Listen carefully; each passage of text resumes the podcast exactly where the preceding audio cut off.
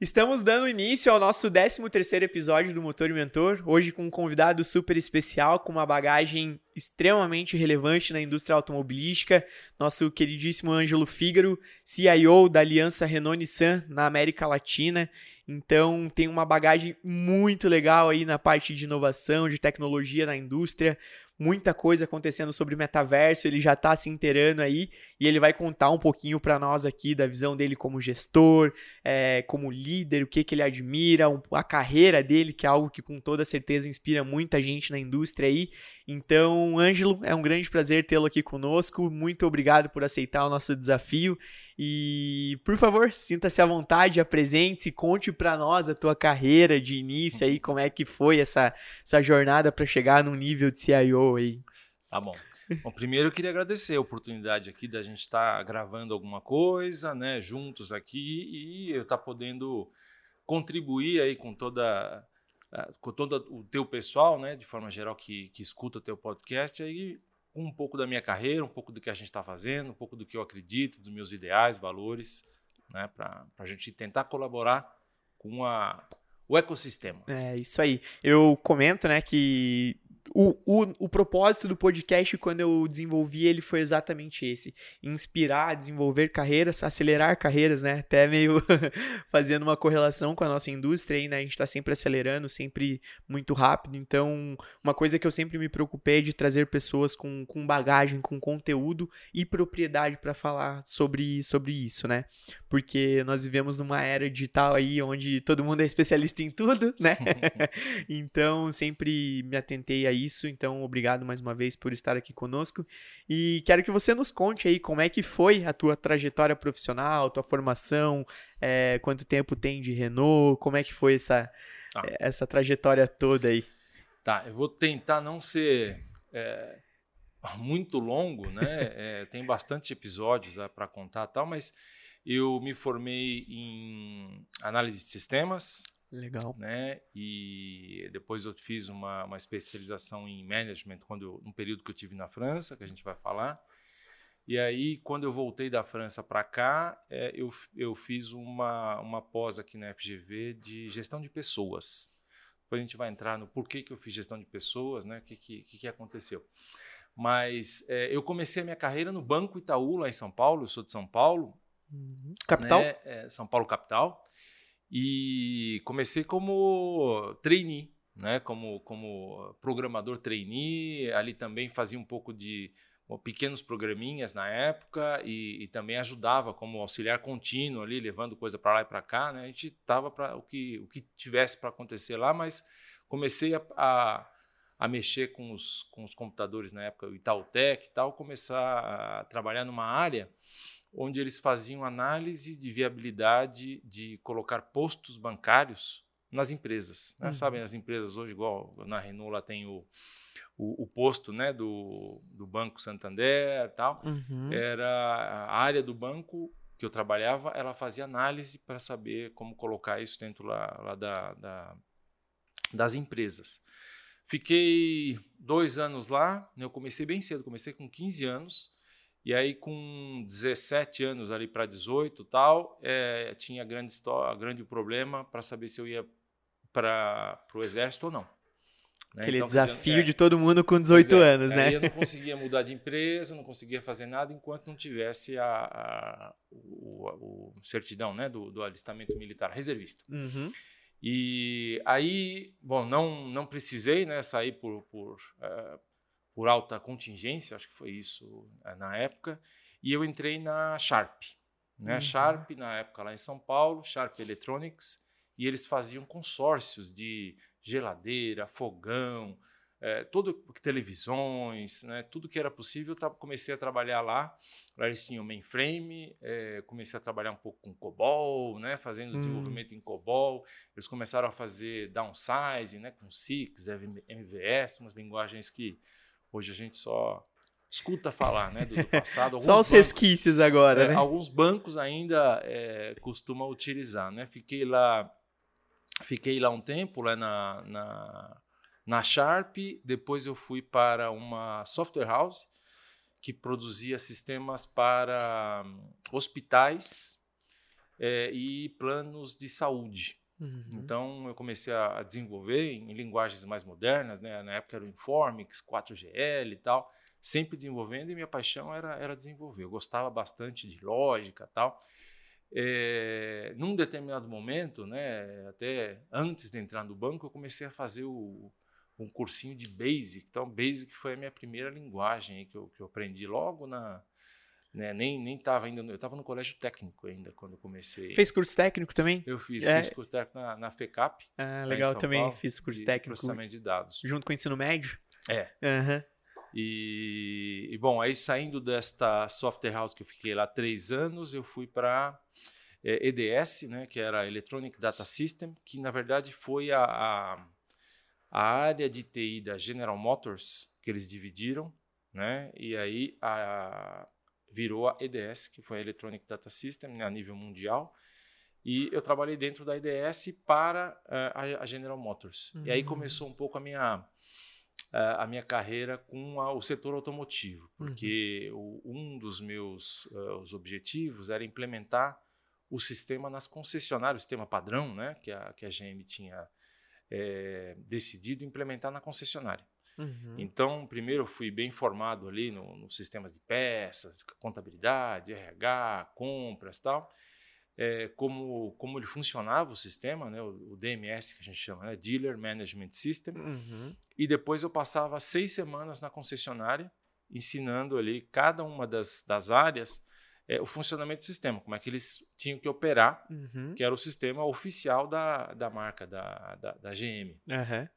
E aí fui via, viajei pelo Brasil inteiro, fui para para o Pará, fui para fui para todo lugar. Na época eu era super jovem ainda, né? E então, putz, era cada cidade era uma aventura diferente, né? Conhecia, conhecia comidas, as, as culturas, né? Então era bem legal. Então eu fazia essa missão de seis semanas, normalmente a gente fazia três semanas, e aí é, calhava deles fazerem todo o estoque, principalmente do estoque de peças, que era bastante grande, né? Uhum. A gente uhum. colocava o processo, aí eu passava uma semana de novo é, de volta em São Paulo, e uma semana depois eles tinham a lição de casa lá de fazer todo o inventário né, das peças para que na segunda parte a gente fizesse. É, o processo de, de, venda de balcão, né, da, das peças, a parte de, de, de vendas de veículos e, e, a contabilização. Entendi. Então eu fazia isso, né, viajei o Brasil inteiro e tal, e de repente a, a Renault, em 97, né, comecinho de 97, é, me chamou. Ela estava começando aqui as, uhum. as atividades, acho que devia ter umas 80 pessoas no, no, no grupo uhum. e, e, me chamou para a parte de para trabalhar em TI, né? Mas na parte de organização, métodos e sistemas. Ah, que legal. Então Fabril. É, não, não tinha fábrica ainda. Ah, Eles não tá. sabiam onde iria construir a fábrica. Estavam decidindo ali tal. É, é, onde é que ia ser a fábrica? Foi aí, foi logo ali que o que o Paraná, o Lerner na uhum, época, Lerner é, ele deu incentivos né, para uhum. a Renault e foi aí que é, decidiram, aí tinha uma série de, de, cidades que estavam concorrendo e, e aí o Paraná é, levou, né? Uhum. E, mas ainda faltava, né? Isso era 97, a fábrica começou a ser a ser, a ser construída, tal, inaugurou em 98, dezembro de 98. Uhum. Né? Então, a minha primeira missão quando eu entrei é, foi trabalhar com sistemas do comércio porque aqui a gente fazia tudo na época com Excel, uhum. né? E aí gravava em disquetes, aí eu levava no CPD, eles faziam a, a, as notas fiscais, tal, né? Todo esse esse processo. Uhum. E, e, aí a gente tinha que começar a trazer os sistemas da França, né? Então, os sistemas de gestão dos veículos, né? Que eles chamavam TCD na época, era tronco comum da distribuição. Uhum. Então a gente importava os carros, né? Carros da Argentina, carros da França, tal eram os Renault 19, os Mecanes, os Lagunas, né, da, na época. E, e, e, a gente tinha todo o processo de nacionalização, uh, né, de fazer a gestão dele, a disponibilização, para depois fazer a distribuição das concessionárias.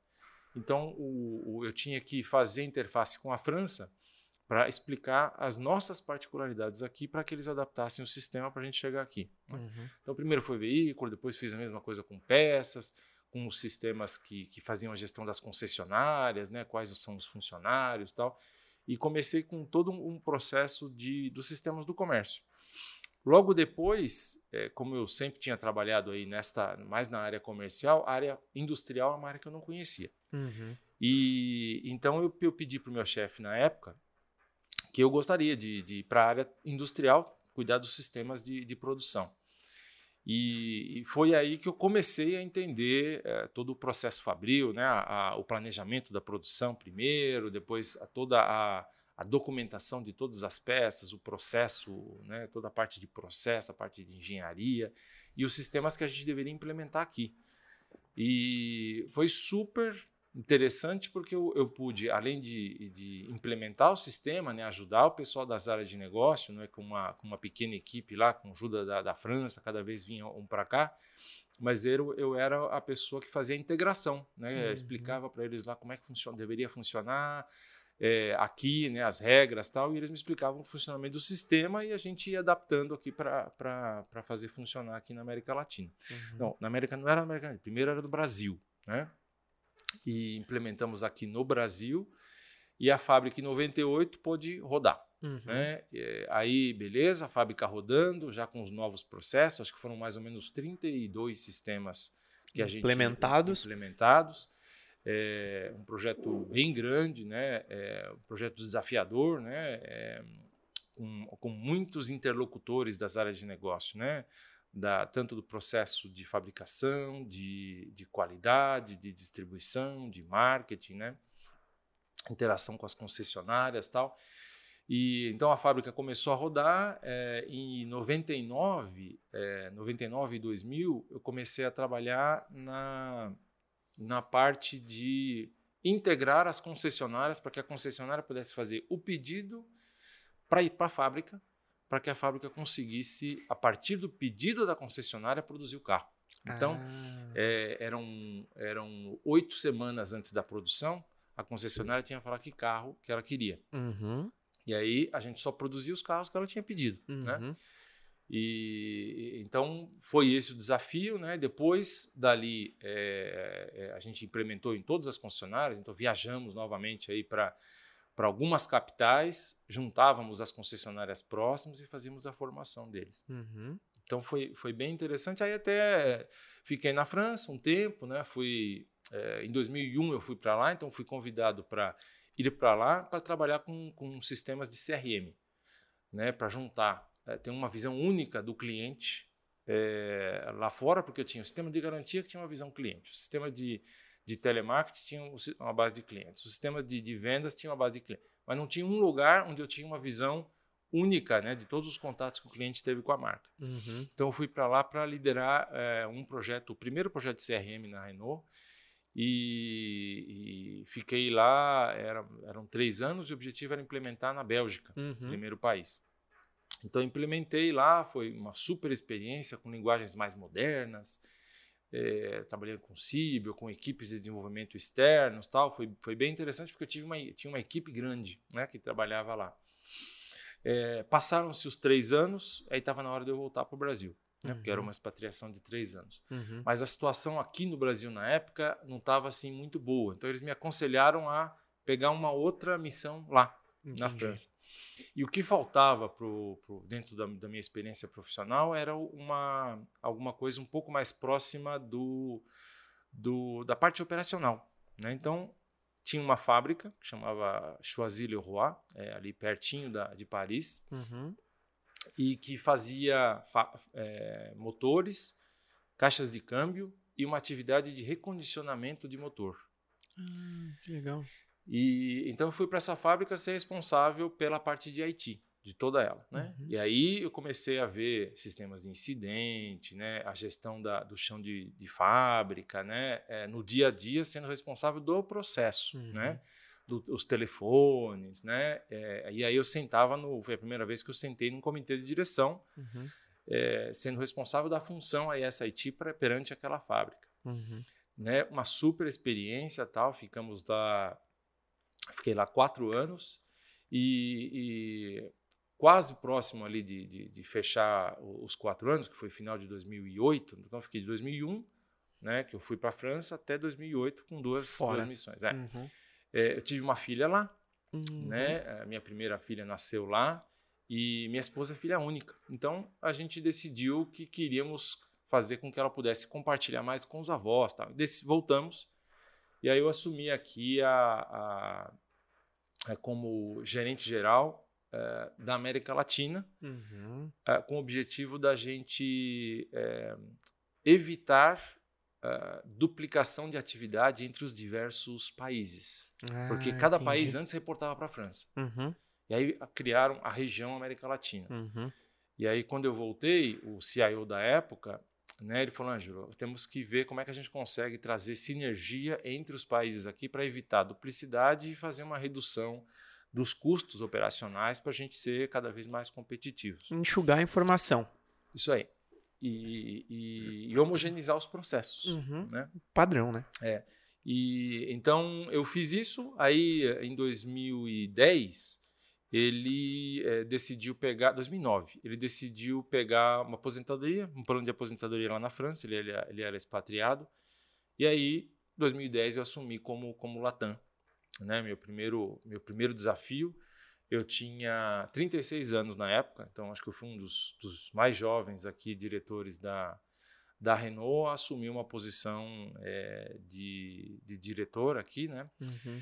É, uma baita de uma responsabilidade nas costas, né? E eu tinha muito receio de não estar à altura, né? Uhum. E mas aí fomos fazendo o, o trabalho junto com a equipe, né? Eu sempre tive uma, uma postura bastante colaborativa com, com né? Nunca me coloquei numa posição de que eu sei tudo, que e a gente foi construindo né, eh, os processos eh, dentro da, da organização, visando uma melhoria aí do, do- dos processos operacionais, trazer mais eficiência e estar próximo das áreas de negócio. Né? Uhum. E, e foi nessa tocada né, que fiquei aí 12 anos, então agora eu tenho, vou, vou assumir um novo desafio, mas dentro dessa, dessa minha última, desse meu último momento aqui, né, a gente começou a, a trabalhar bastante em cima da transformação digital, né, como é que a gente conseguiria agregar valor às áreas de negócio né, e ser menos o que a gente brinca de garçom, né? Uhum. a área de negócio me pede uma coisa, a gente vai lá, né, é, chama os nossos parceiros, constrói e entrega. Uhum. Né? Então a gente era um, um- quase um fornecedor interno de soluções, mas sem muito valor agregado, porque normalmente a gente subcontratava essas atividades de desenvolvimento. né? Então você era um intermediário Uhum. e quando a gente vai dentro do Lean, etc., é um- uma atividade de não valor agregado. Né? Uhum. Então, era uma coisa que nunca me descia muito bem. Né? Uhum. Então, é, como é que a gente consegue ser mais relevante e estar se antecipando, sendo proativo? Né? Como é que a gente enxerga, né? porque a gente tinha a possibilidade de enxergar o processo rodando. Uhum. E aí, eh, nós, como devemos ser ali especialistas em tecnologia, é verificar como é que a gente consegue eh, fazer com que a vida ou aquele processo daquele conjunto de pessoas possa ser um pouco melhor, possa ser menos, menos duro, né? mais eficiente e que eles possam usar o melhor do, do, do- do potencial eh, deles. Né? Então, esse vem sendo o meu desafio, né? Uhum. que é, é através da, de conceitos ou de ferramentas tecnológicas, tentar facilitar um pouco a, a vida das pessoas. Né? Até brinco bastante com com o meu pessoal. Eu falo, quando você está sentado na mesa, né, junto com, com uma série de pessoas ali, que você tem um dos teus pares né, ou amigos que está que tá sendo altamente criticado ali por alguma coisa, é uma super oportunidade para nós. Uhum. Né? Porque pode ser que ele não tenha à mão dele as informações eh, ou o processo como ele gostaria ou como deveria. Uhum. Então ali a gente tem uma oportunidade de mel- melhora, né? Para que a gente possa ajudá-lo a eh, não ser mais criticado ou não ter mais reclamações do chefe perante a, perante a ele, né? Uhum. Mas aí, é, é, bem se colocando no nosso lugar, a responsabilidade era dele e a gente tem que ver como é que a gente consegue é, tá, tá ajudando, né? Porque o propósito nosso tem que ser é, da gente fazer com que a empresa cresça, né? Sim. Mais do que não quero saber a minha posição, não. É como é que a gente consegue trabalhar num âmbito colaborativo, fazendo com que, é, através da tecnologia, a gente seja mais eficiente, né? buscando ali é, um pouco essa, é, essa linha. E é assim que a gente vem vivendo aí a transformação né, do, dos nossos negócios, é, é, especulando o que está acontecendo, né? Uhum. até brinco bastante. Eu falo, pessoal, a gente tem que ter um olho dentro de casa, né, no nosso processo, e um olho na tecnologia. Uhum. Né? É, então a gente tem que olhar dos dois lados. Uhum. Então é, e aí a gente vê quando é que esta tecnologia, né, ou aquela tecnologia, ela tem sentido a gente aplicar aqui para ajudar aquela pessoa. Uhum. Vão ter, vai ter horas que vai funcionar, né? E vai ter horas que não, né? E por razões, às vezes é, vai funcionar porque a pessoa, o interlocutor na nossa frente, tem um bom nível de maturidade e quer e coloca os esforços para que aconteça, e talvez uma mesma solução para uma outra pessoa é, não funcione. Uhum. Né? É, então são aprendizados que a gente vai tendo que é, o nível de maturidade de cada pessoa é diferente. Uhum. Né? Então é, é, muito difícil a gente falar assim, como é que a Renault está é, é, em relação à, à, digitalização ou à transformação. A Renault é muito ampla, né? Uhum. É, mas o que a gente pôde analisar é que a supply chain ou a fabricação com este gestor a gente conseguiu avançar bastante. Entendi. Aí esta pessoa eventualmente foi promovida ou vai para outro lugar e vem um outro, a gente já viu que ah, muitas vezes a gente volta para trás algumas casinhas uhum. e tem que ali trabalhar tudo novamente para a gente conquistar e, e, e, ir mais longe. Uhum. E, e, une a, a transformação digital com, esse, com esses grandes desafios humanos, de competências humanas, no caso. Sim, e aí é, é justamente isso. Eu acho que é, eu falei no início, né? Que por que, que eu decidi, num determinado momento, fazer gestão de pessoas. Uhum. É, a parte técnica, cada vez mais, no meu ponto de vista, ela vira commodity. Agora, como é você entender as pessoas, né, onde o, o soft skill começa a ser super chave para você fazer conexões, para você criar pontes, para você criar é, relacionamentos é, duradouros que eles podem ter é, um resultado para a organização que é muito mais eficiente. Uhum. Né? Porque é, desenvolvedor em, na linguagem A, B ou C ou D, você consegue encontrar de um monte no mercado. Uhum. Agora, você ter um gestor, ou você ser um gestor que é capaz de, anal de analisar como é que o Lucas se motiva, uhum. o que, que ele gosta de fazer, né? como é que ele, ele reage frente a, a, a desafios. Ele é a pessoa que é um desbravador uhum. ou ele é uhum. mais um fazendeiro? Uhum. Né? As organizações precisam dos dois, é, mas tem pessoas que têm um perfil mais desbravador, né? Que vão e tal, e não sei o que lá, e querem inovar, querem fazer assim. Agora, tem outros que são mais fazendeiros, gostam de fazer a coisa crescer. E tá errado um do outro? Não. Não. Personalidade, são, né? Personalidade são um jeito, né? Deixando, deixando bem. É, é, não existe o certo, não tem errado. As pessoas funcionam, né? De formas distintas. E eu falo que uma das, da, das coisas mais importantes para nós é a gente conseguir, aos poucos, ir fazendo essas leituras uhum. para estar tá na mesma. estar uh, tá conversando com, com os nossos uh, interlocutores uh, da melhor forma. Né? Porque o intuito, o que, que é no final? É colaborar. Uhum. É verificar como é que esta tecnologia, como esta melhora no processo, ou como, como é que a gente, em conjunto, né, consegue ir mais longe. Né?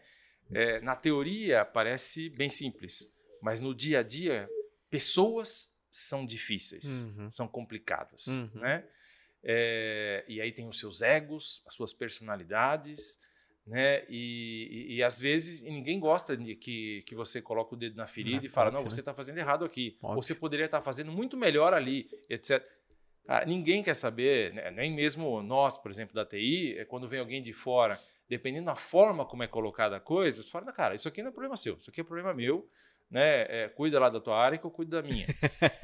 E você, Cada um cuida tá, da sua casa. Você pode ter a melhor intenção do mundo, mas se você não souber a forma como se colocar ou a forma como você vai poder ajudar e a outra pessoa também não tiver ali a, a abertura, a liberdade de querer fazer a coisa junta, não vai. É.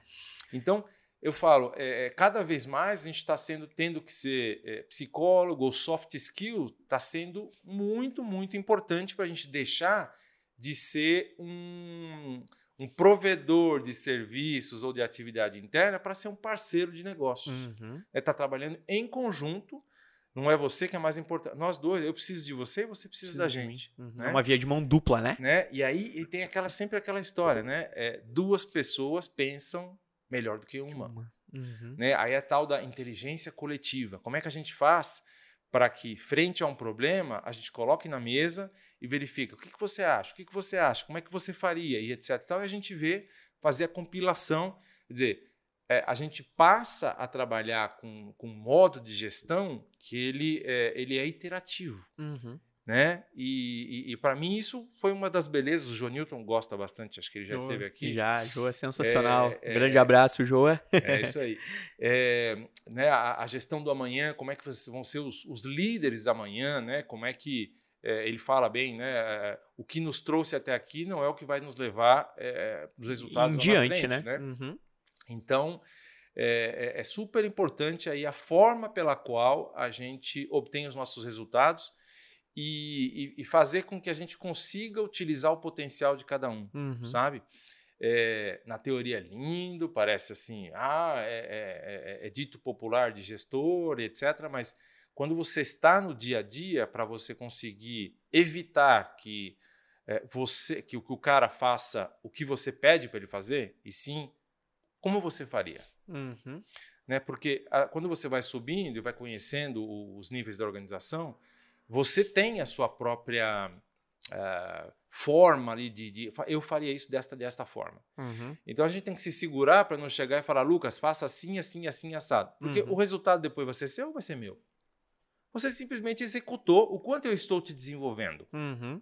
Né? O quanto você está aprendendo para. Então, quer dizer, por mais que é, eu saiba o resultado, é, pode ser que eu não tenha, tenha, tenha uma outra forma né? Da gente pensar, da gente ser, da gente agir para obter outros resultados. Uhum. Então, nós como líderes, a gente também tem que ter a humildade de querer, de poder escutar, né? Cuidando do que é, do do para você não fazer o up delegation, uhum, né? Uhum. Inverter os valores, os papéis no caso, Sim, não os valores, os papéis. A responsabilidade né? é tua uhum, e não minha. Sim. Quem tem que decidir é você. Eu Hum. posso verificar ou posso te dar opiniões se é para lá ou para cá, mas o resultado é, é, é, o seu. Não me faça up delegation, né? não faz a delegação para cima. Uhum. Né? Você é, é, nosso representante aqui, você tem que nos guiar para o melhor caminho. Eu posso, através da minha visão de, de, de organização, através do meu conhecimento, é, colocar algumas opiniões para que você vai. Dá o caminho das pedras, né? né? É, e, e, nem não necessariamente é o como fazer, mas Sim. você analisou tal coisa, você verificou tal coisa, tal. Algumas perguntas chaves é, para saber se talvez eu tenha alguma informação ali mais política é, ou alguma coisa que possa é, te ajudar. Uhum. Mas é, o propósito, cada vez mais, a gente está empoderando o, o nível mais baixo da organização, que é onde estão os problemas. Sim. Né? Muitas vezes, na linha de produção, o cara que está fazendo, ele tem uma super ideia. Uhum. Mas o que, que acontece? Muitas vezes, os gestores, eles bloqueiam ali a, a, a, a liberdade ou a, a, a, a, a, a ideia, né? Sim, a, a, possibilidade do Uhum. cara estar tá propondo alguma coisa. Uhum. Né? Então, este paradigma aí da gente estar tá mudando a, a, forma como a gente é, atua com, com as organizações, com as pessoas, com os grupos, etc., é, é, eu acho, na minha opinião, é um dos pontos, acho que, chaves, Uhum. sabe? Para a gente ter organizações cada vez mais é, performantes. Uhum. Né? Competitivas, né? O mercado está pedindo isso, né? É, e, então, só com a colaboração entre áreas, então, quer dizer, é, a gente está vendo que a, as organizações antes eram muito eh, verticalizadas. Uhum. Tinha a área de finanças, a área de controle de gestão, a área de TI, a área de qualidade. Cada vez mais a gente está vendo que é, isso é menos importante. O que é mais importante são os processos. Uhum, uhum. Né? Um processo começa numa área e vai, e vai permeando a organização. O que nos interessa é qual a eficiência deste processo. Não adianta falar, não, e quando chegou na TI, eu fiz super rápido e entreguei para outra área. O problema foi da outra área. No final, não importa de quem é o problema. Uhum. É a empresa, no final, que não está sendo eficiente. Né? Uhum. Até num determinado momento, a gente fez um challenge dentro de casa é, para fazer a entrega do PC ao colaborador. O primeiro Ah. colaborador, quando ele entra. Né? E a gente tinha lá um prazo de três dias para poder entregar o, o- o computador para o colaborador que entra. E a gente tem um processo para isso, né? como na, na indústria automotiva ou indústria de forma geral, a gente tem processo para tudo. né? Tudo. É, porque temos que respeitar uma série de regras, exigências, né, para a coisa estar dentro de um. Só cresce com o processo. E então, quer dizer, o nosso processo é o que você vai lá, pre- pre- preenche o catálogo de produtos e serviços, tal, e depois Uhum. de tal dia, tal. Muitas vezes o que acontecia, o, o- a pessoa do recurso humanos, ou a secretária da área, etc, a pessoa chegava, ah, prazer, ah, você é o Lucas, legal, Lucas. Ah, mas e o PC do Lucas? Ah, esquecemos, não pedimos. Aí pede para TI, aí a TI vai, tem três dias para entregar. Como que é o nome daquela salinha que tem lá perto do, do R1, cara? É, a Ah, agência, acho. a né? agência. é. É, então, mas tem um nome, Alga, Algar? Algar? Algar, Algar, né? Acho É. que é Algar. É, Algar é o nome da empresa. Da né? empresa. Da empresa que presta ali serviços para Aham, nós. aham, né? Algar, sinal, isso A mesmo. gente está bem contente com eles. Legal. É, é, então, o que acontece? O, o que a gente começou a ver, né? fizemos um, um grupinho ali, temos que otimizar e trazer valor para a organização. Uhum. O Lucas vai ficar, o Lucas foi contratado e ele precisa no dia, de, no dia a dia dele de um PC para trabalhar. Enquanto ele não recebeu o PC, ele não está performando, Uhum. Não está fazendo sua atividade. Uhum. Quanto é que ele ganha? Qual que é o valor por, por dia? Por hora. por hora. É, então quer dizer que a gente está fazendo com que o, o Lucas, não importa a, a culpa de quem, mas ele vai ficar três dias ou até três dias é, é, não sendo produtivo, né? Porque ele não tem um PC, Uhum. porque alguém esqueceu, né? E a gente, não, nós fizemos, cumprimos o nosso SLA, né? O nosso contrato. Eu entreguei em três dias. Agora, será que a gente não consegue fazer nada um pouco mais automatizado para a pessoa não entra do dia para a noite e é, é, sem ter passado por todo um crivo, né, dentro do RH, etc. Será Por um processo. consegue- será que a gente não pode pegar essa informação diretamente no sistema? Porque quando, a- quando o Lucas foi contratado, ele não teve que, teve que apresentar a documentação dele, Uhum. etc. Ah, ok, você foi validado, Lucas, tal, você vai começar é, segunda-feira, né? Ou quando é que você pode começar? Então tá, eu coloco esses dados dentro do sistema de recursos humanos. Será que eu não tenho como me antecipar e pegar esses dados de lá para evitar que a secretária faça, não sei o que O lá? pedido. Então a gente lançou um challenge dentro de casa, né? é, é, os próprios colaboradores, né? Quando eu falei, não, nosso objetivo é entregar valor. Como é que a gente consegue entregar valor? Uhum. né? E uma das ideias ali do, de um dos nossos colaboradores foi: temos que entregar o, o, o PC no Next Business Day, né? Ou no dia que a pessoa. Depois, primeiro era Next Business Day, né? O primeiro dia útil da, da, depois que a pessoa entrasse, e depois era no dia. Uhum. Porque a gente pode pegar esses, esses, essa, esta informação de lá, independente se o RH esqueceu, se a secretária, etc. Não importa Você já se antecipou ao problema. né? A, gente falha, né? Como é que a gente consegue fazer com que a, todas as áreas sejam efetivas, né? Sem você falar assim, não, não é minha culpa, não é minha Uhum. culpa.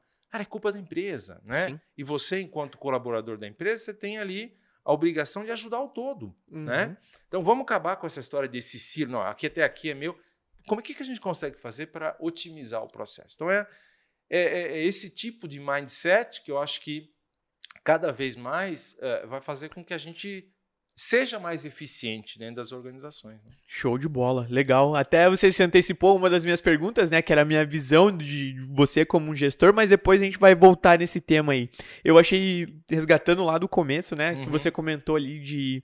É, até porque nisso nós tivemos uma experiência profissional, a minha não foi tão longa, tão numa escala, né? Foi bem menor, bem mais curta do que a tua, né? Na indústria.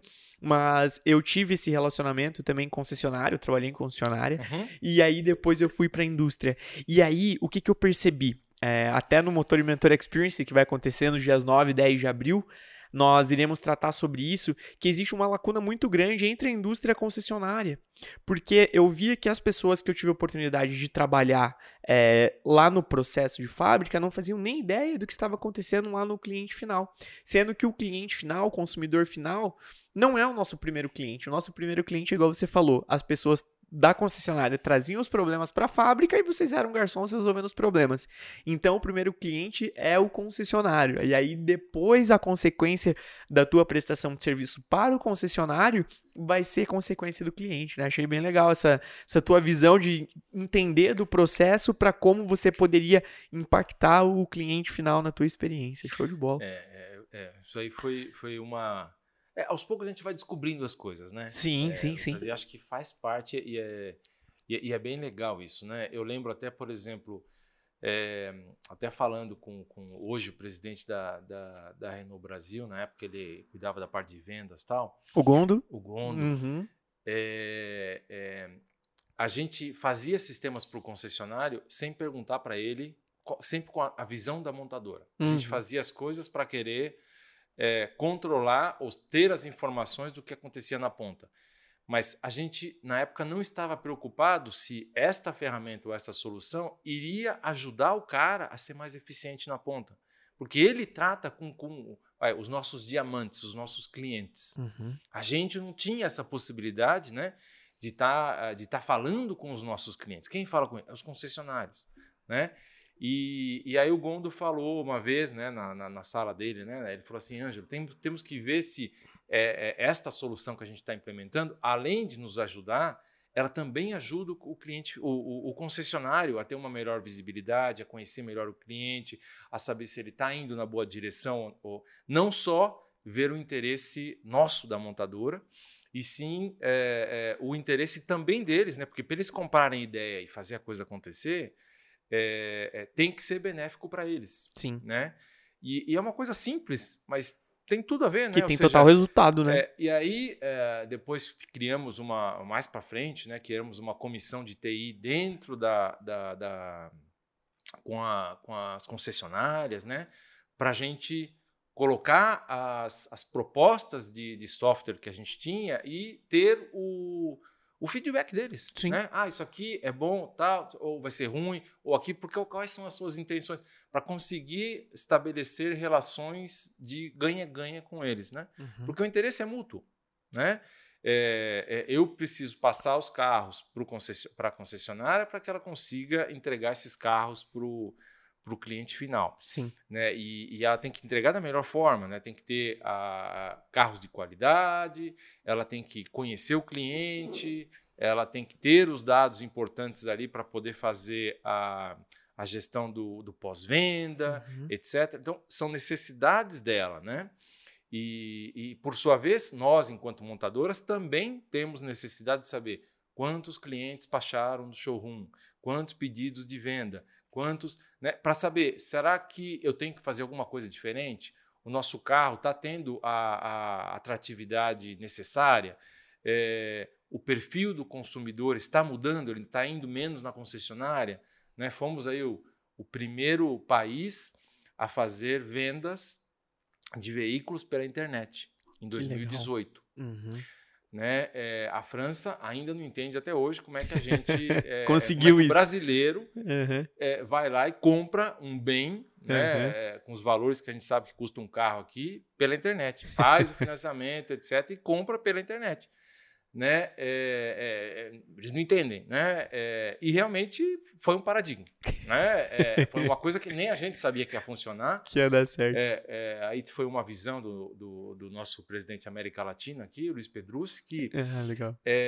num determinado momento, no nosso lançamento do Quid, né, a gente precisou lançar o Quid, lançamos um pouco antes da gente ter o carro físico, e demos a possibilidade das pessoas reservarem o carro, né, pagando ali 500 reais, mil reais, não me lembro o valor certinho.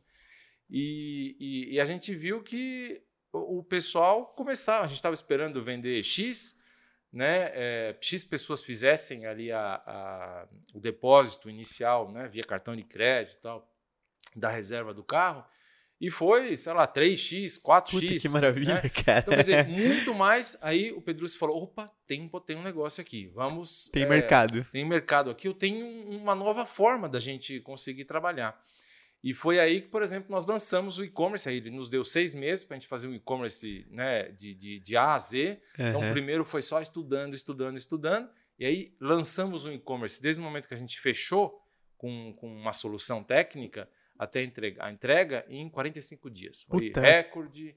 Então fizemos. O que tinham seis meses fizeram em 45. Fizemos em 45 dias, aí fomos case, eu fui apresentar várias vezes aí com, que com legal, pessoas da minha cara. equipe lá na SAP, usamos a solução da SAP, o uhum. Commerce Cloud da, da SAP, e, e, fizemos uma solução e que, putz, é, cada vez mais é, vem vendendo veículos, né? Tem, a gente tem todo tipo de cliente, né? Tem os clientes Sim. que são mais adeptos à tecnologia e tem os que é, é, não gostam, né? E não querem saber de nada, né?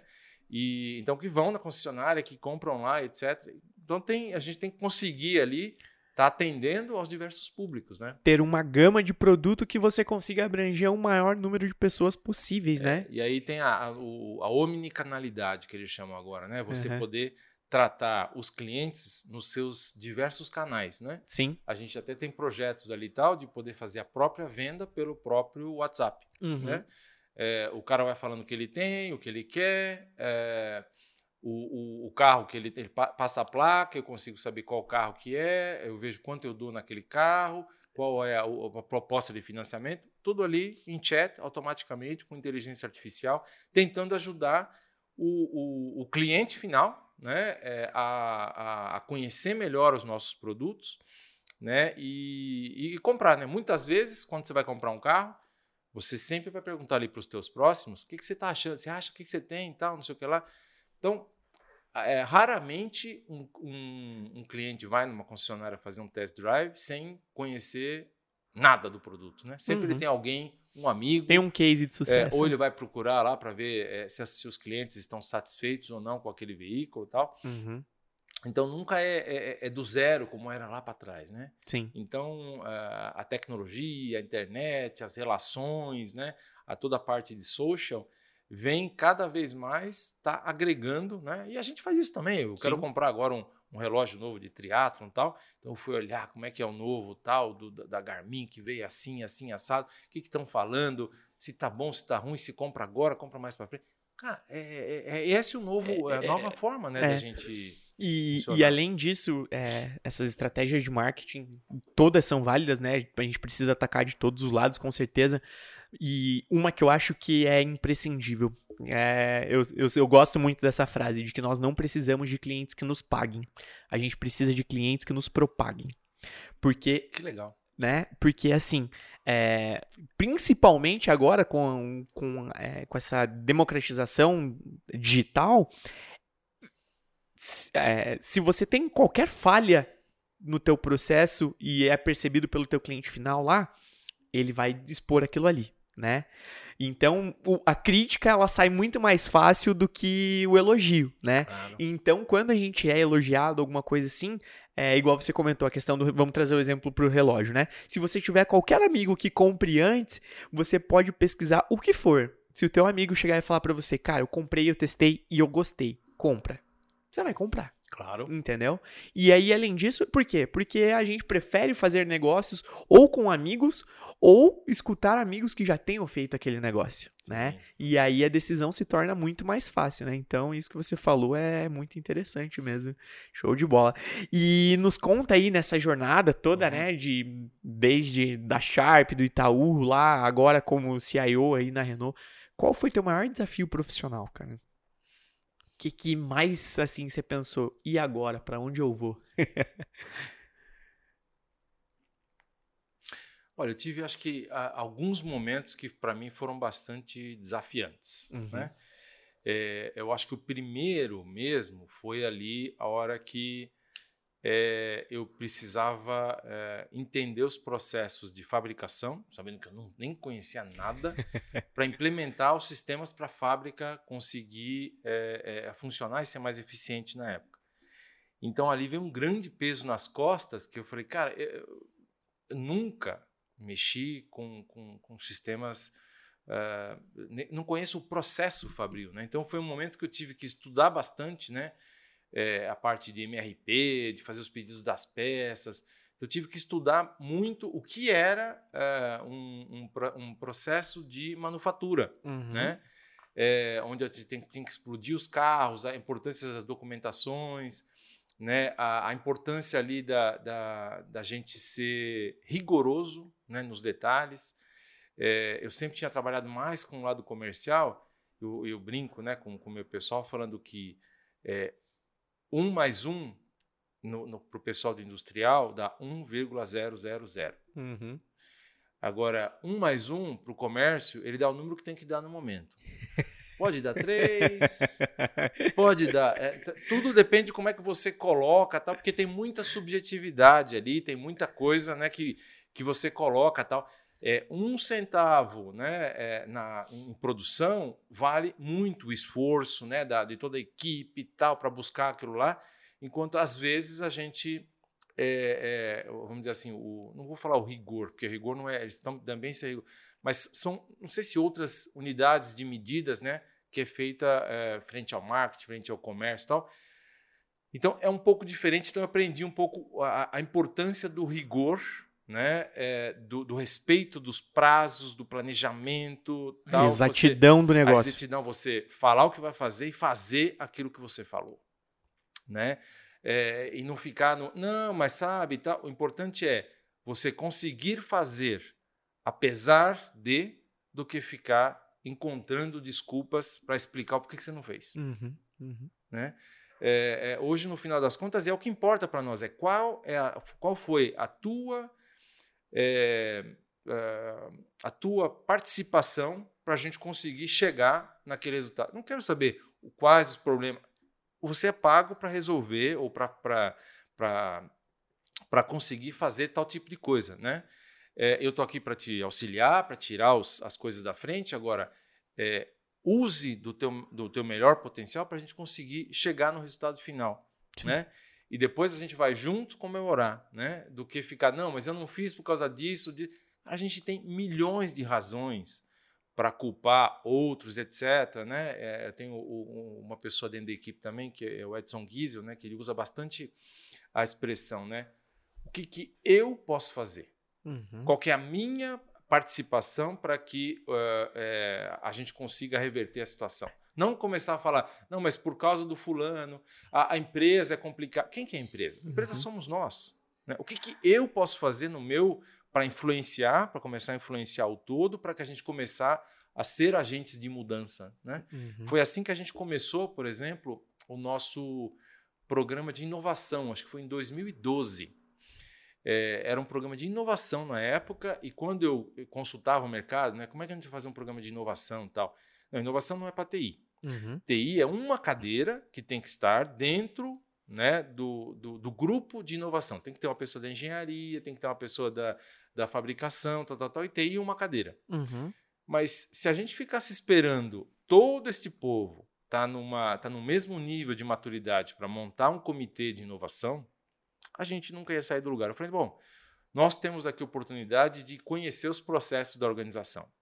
Né? É, temos ali que estar e temos que ver como é que a gente consegue ser proativo para isso. Então, vamos é, estimular o nosso pessoal dentro da, da TI a verificar que ideias ou como é que a gente pode trazer inovação para dentro de casa. Uhum. Vamos olhar para fora, né? vamos fazer benchmark. E isso tem que ser uma constante, porque olhando para fora você se inspira, você começa a ver, ah, Olha como o Boticário fez tal coisa. Uhum. Olha é, uma outra indústria, como é que ela está fazendo tal coisa.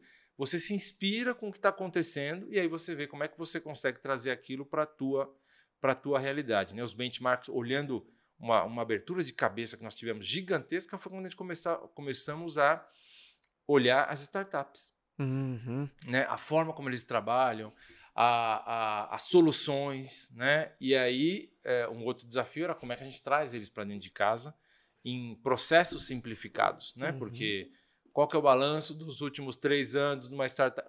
O cara mal, mal, né? mal consegue ali, né? Fazer, é, tem pequenos clientes tal. super de um potencial, mas ele precisa de apoio, precisa de ajuda, né? Sim, sim. Então, eh, quais são os processos dentro de casa que a gente conseguiria utilizar aquele, aquela, aquela solução para uh, ah, ter um, a solução do ganha-ganha, né? Ou seja, uhum. onde é que ele consegue nos beneficiar e a gente consegue ajudar eles, né? De, de forma conjunta. Então, é, este ganha-ganha sempre foi, é, cada vez mais está sendo super importante. Por isso que a gente fala, é, olhe para fora, né, é, traga as, as, ideias. Né, até um determinado momento, eu tive que colocar na entrevista individual de cada gestor meu que cada colaborador deles tinha que trazer duas ideias de inovação. Que legal, cara. Né? E, então, no começo veio de tudo. Tá? Brainstorm. Tá? É, no começo veio de tudo, né? E, e, aí a gente viu que era um processo de amadurecimento. Veio no começo era quase uma caixinha de sugestões, sabe? Porque as pessoas traziam as ideias mais loucas do mundo e, ok, tinha, tinha muito sentido, etc., mas algumas custavam demais, outras não tinham é, é, valor para o negócio, outras a gente questionava: será que isso aqui não está dentro das atividades do fulano? Ele está colocando aqui, mas era a atividade dele fazer, né? Ou, sei lá, alguém de infra, Se entregou. Ah, vamos, vamos, colocar um outro servidor XPTO que vai fazer assim, assim, assado, tal, tal, tal, e vai trazer não sei quanto eficiência. O cara é responsável da parte de servidor. Uhum. Será que isso aqui não está dentro das suas atividades e que não é uma inovação? A gente começou a ter comitês julgadores para saber o quanto isso era realmente responsabilidade da pessoa é, ou não. E aí passamos aquele ano, fizemos, né? Aí o segundo ano foi tirar as ideias do papel. Ok, tinha um monte de ideia ali, mas e aí? Resultado. Uhum. Né? Resulta a empresa precisa de resultado. Aí começamos a implementar uma série daquelas ideias. Chegou no final, implementamos ali 60, 70, algumas precisavam de dinheiro, eu ia lá, investia tal, colocava o dinheiro tal. Mas é, como é que a gente conseguiria ser relevante perante o negócio? Uhum. É, não adianta fazer um monte de, de, de, implementar um monte de ideias de inovação e etc., que o business não reconhece. É, e aí o terceiro ano, três anos, foram. É, é, a gente colocou que a gente tinha que entregar é, 10 milhões de euros em valor para o negócio. Então, quer dizer, mais do que a ideia, eram como é que a gente consegue em trazer números. valor através de solução. Poderia ser uma redução de custo para a área, uma, uma melhora de uma eficiência, é, ou o cost avoidance que a gente chama, né? Se fizer tal coisa, amanhã não vou mais precisar gastar tal coisa, né? então uhum. era esse custo que a gente trazia aqui. Mas, mais do que isso, é validado pelo controle de gestão. Hum. Porque a, a, gente falar quanto é que vale, ou com uma pessoa da área de negócio que quer que a coisa seja feita, é fácil. Agora, eu tenho que ter alguém que seja neutro falando que, ok, esse valor. E aí a gente tinha colocado o objetivo de, de, de entregar no primeiro ano, é, eu acho que foi 5 ou 7 é, mil euros, milhões de euros, é, ali de, de, de ideias né, que trazem, aportam valor para o negócio. Uhum. E no primeiro ano a gente trouxe 13. Meu Deus. Mas tivemos ali um, uma, uma, metodologia que chama 4DX, né, é, as quatro disciplinas para execução, onde a gente começou a fazer um follow-up. Esta ideia vai aportar? Vai mexer o ponteiro? A gente fala, vai mexer o ponteiro de, da, das ideias que a gente tem que chegar? Temos que chegar nos, nos 5 uhum. ou 7 milhões.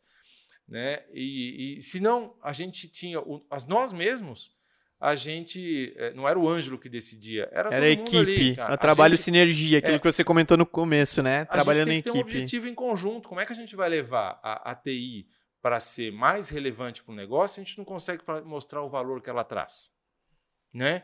E aí tinha aqueles, não, mas sem a TI a área não funciona, nenhuma máquina funciona, nenhum carro produz. Mas aí vem naquela discussão sem fim, qual órgão do corpo humano é mais importante? Cara, a gente precisa de todos. né? É, sem cérebro a coisa não funciona, sem coração o negócio não funciona. Cara, cada um tem uma, tem uma, uma responsabilidade no todo. Né? É, sem finanças, sem a parte de manufatura. Cara, não dá, isso é, é, é básico. Né? Vai chutar o sofá para você entender a importância de um dedinho aí. Né? Cada um tem a sua importância ali no todo, né? Então eu falei, não, isso aí não para mim é, é, o que importa é o que a gente está agregando, né? E para a gente ser relevante, para a gente ser considerado cada vez mais parceiro de negócio e não uma, uma função de suporte à fabricação, à produção, e ser uma área de negócio que agrega, que traz soluções, a gente tem que mostrar qual é o valor, né? Uhum. E aí foi, o, foi no momento, acho que foi 2019, não, 17.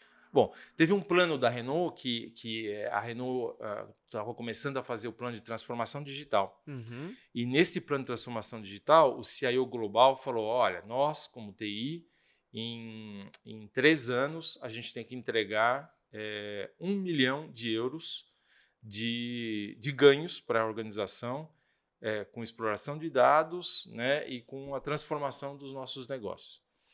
E a gente representava 10% da, da, da Latam, representava 10% das vendas mundiais. E aí eu falei para o meu pessoal, o nosso desafio vai ser entregar 100 milhões. E essa era a meta global. A meta global ah, tá, era, um era bi. Um, um, bi. Ah, tá, é, entendi. Um bi. Uhum, e vocês tinham, não você tinha falado um mi. Um milhão, É. não, um bilhão. Uhum. Né? E aí eu falei, não, nós somos 10%, então a gente tem que entregar aqui 100 milhões, vamos dividir isso, vamos fazer a nossa parte. Sim. Né? É, e aí foi que a gente começou a fazer coisas que tivessem valor. O primeiro ano ali foi, como eu falei, foi 13. O segundo, acho que foi 23 que a gente entregou. Depois foi 60 e tal. Então passamos Ah, entendi. do E, objetivo. desculpa a pergunta, mas esse Claro. objetivo era em quanto tempo? Três um anos. Em três anos, um bi. Entendi. É, três anos Aham. um bi a nível global. Eu falei, Aham. não, nós Em- aqui Sei, sem... Vamos tentar. É. E aí eu falei, não importa se a gente está contribuindo em 1% ou é, 99%. O que importa é qual o valor que a gente está gerando para as áreas em conjunto, né? Uhum. É, porque tem coisas que a gente vai mais fundo, mas se a gente tiver uma participação, a gente conta. E aí foi a forma da gente, validada pelo controle de gestão, para a gente é, conseguir ir, ir alavancando, né? E, ah, aprendendo, mobilizando o nosso pessoal. O que, que importa é mexer o ponteiro Sim. né? É, não adianta a gente estar lá fazendo uma coisa super cool, super simples, mas se não mexe o ponteiro, né? Se não a coisa não, não, não traz resultado. Tem coisa pior do que fazer alguma coisa que você não sabe o porquê está fazendo?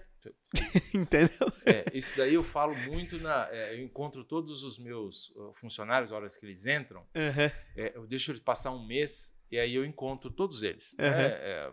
Aham. É, desde do, do, do estagiário é, até os, os terceiros que a gente contrata. Faço questão de falar com todos eles, conhecer, né? E, e é uma das coisas que eu faço, que eu falo é não faça, não façam as coisas simplesmente porque pediram para fazer. Saiba o porquê está fazendo. Entenda o porquê e veja se você tem capacidade de melhorar, né? É, ok, você tem que saber também a hora de você baixar a cabeça, né? Porque tem coisas que é assim, tal, tal, tal. Você pode questionar, deve questionar, e eu, eu sempre estimulo ali os- o, o- pessoal a ser questionador, né? Sim. A gente não pode ser conformado, tem que ser é, um, vai, um, um não conformado nato, né? Uhum. Porque a partir do momento que você não está conformado, você vai questionar e saber como é que você consegue melhorar aquilo, Sim. né? E, e- e- para mim faz parte, né? Eu falei assim, ok, aprendam, vão avançando, né? É, mas questionem, é, tragam a participação de cada um, não sejam marionetes, Sim. né? Eu falo, não sejam marionetes dos seus chefes, né? É, é, tragam a contribuição individual, porque é assim que a gente vai conseguir é, criar um terreno mais fértil e a gente vai conseguir ir mais longe, Uhum. né? É, e você vai aprender. Eu falei, hoje vocês estão aqui na Renault, espero que fiquem bastante tempo, mas é, são coisas que você está colocando no seu backpack, né? No, Sim, no seu, sim. na sua mochila para a tua vida, Sim. Né? Até porque conhecimento é a única coisa que ninguém pode tirar de você, né? Então, eu falei, eu quero que vocês aprendam bastante, né? Para ver até onde a gente vai, como a gente vai. é, e vocês vão angariando esse conhecimento para a vida de vocês e tem que sempre ter um, equilíbrio, um bom equilíbrio entre o que vocês estão entregando e o que vocês estão aprendendo, né? Uhum. Porque aí vem o aprendizado, enquanto há venda, está havendo é, aprendizado, a gente está evoluindo, né? Com enquanto certeza. pessoa, enquanto ser humano, etc. E o objetivo nosso tem que ser sempre hoje eu preciso ser um pouquinho melhor que ontem. Né? Faça. Já, não sei se você já viu aquele. Tem na internet aí. É. 1 elevado a 1. Vai dar 1 elevado a 0 vai dar sempre 1, certo? 1 elevado a 0,01, que é 1%, todos os dias. Em um ano você melhora aí, não lembro se é 35 alguma coisa, 37 alguma coisa. 1% melhor todos os dias significa que se no dia 1 de janeiro você se é, comprometer a executar algo 1% melhor todos os dias, no dia 31 de dezembro você vai ter se tornado 37 vezes melhor naquela coisa. Vendo uma. Entendeu? Então, é, mas. É, a matemática parece... não mente, né? Sim, parece bem simples, né? É, mas a gente é. tem que se esforçar. Mas aí entra aquilo isso. que você já tinha comentado antes: o ego. É. é, inimigo. É, é inimigo. É. Né? Isso que a gente comentou, de entender o porquê nós estamos fazendo, mas também, ao mesmo ponto, ser humildes e não ser cegos de não nos deixar convencer do porquê. Porque tem gente que você vai chegar e vai falar: não, você precisa fazer isso por causa disso. Não, a pessoa vai arrumar mil e um motivos para não fazer, se enganando, porque o ego dela tá afetando ela de, de não fazer aquilo ali. Entendeu? É. Porque na cabeça dela ela criou uma fantasia. É. É. E, e aquela história, né? A, a, isso eu brinco também bastante em casa, ou quando é com o meu pessoal. É, ah, não, tem que ter bom senso. Uhum. Beleza, é claro que tem que ter bom senso, todo mundo tem que ter bom senso. É, se você pega uma, uma, sala com 5 mil pessoas e fala assim, levanta a mão aquele que não tem bom senso. Uhum. Cara, ninguém levanta a mão. Todo mundo acha que tem bom senso. Sim. Né? Então, o bom senso é muito subjetivo também, né? Tem que colocar aí no contexto, ver, etc e tal. É, porque às vezes alguma coisa que é um pouco óbvia para você, é, é, é, o que é o bom senso para você, o outro não consegue enxergar com aquele mesmo prisma, com aquela mesma. E, e não é grave. Uhum. Agora, a gente tem que tentar se colocar, é, não tem que ter empatia, né? Uhum. Mas a empatia, é, também falo bastante isso. A empatia não com os meus olhos. Eu tenho que estar na, no, nos sapatos do Lucas, não com os, a cabeça do Ângelo. Uhum. E sim como tentando ver como o Lucas, com a cabeça do Lucas, reagiria nesta situação. Sim. Porque aí eu consigo fazer um movimento de empatia, entender o porquê ele está agindo dessa, dessa, dessa ou daquela forma. Uhum. Né? É, é, porque eu me colocar como um ângelo no seu sapato é, é não é a mesma coisa. Né? A, talvez a forma que a gente vai estar tá, tá, tá resolvendo, eu falo, não, mas é tão simples, é só fazer assim, assim, essa. É claro, eu estou dando uma de ângelo no lugar do Lucas. Agora, qual o conhecimento do Lucas, qual é a situação do Lucas, como é que está a coisa ali, eu me colocar no lugar dele e tentar entender.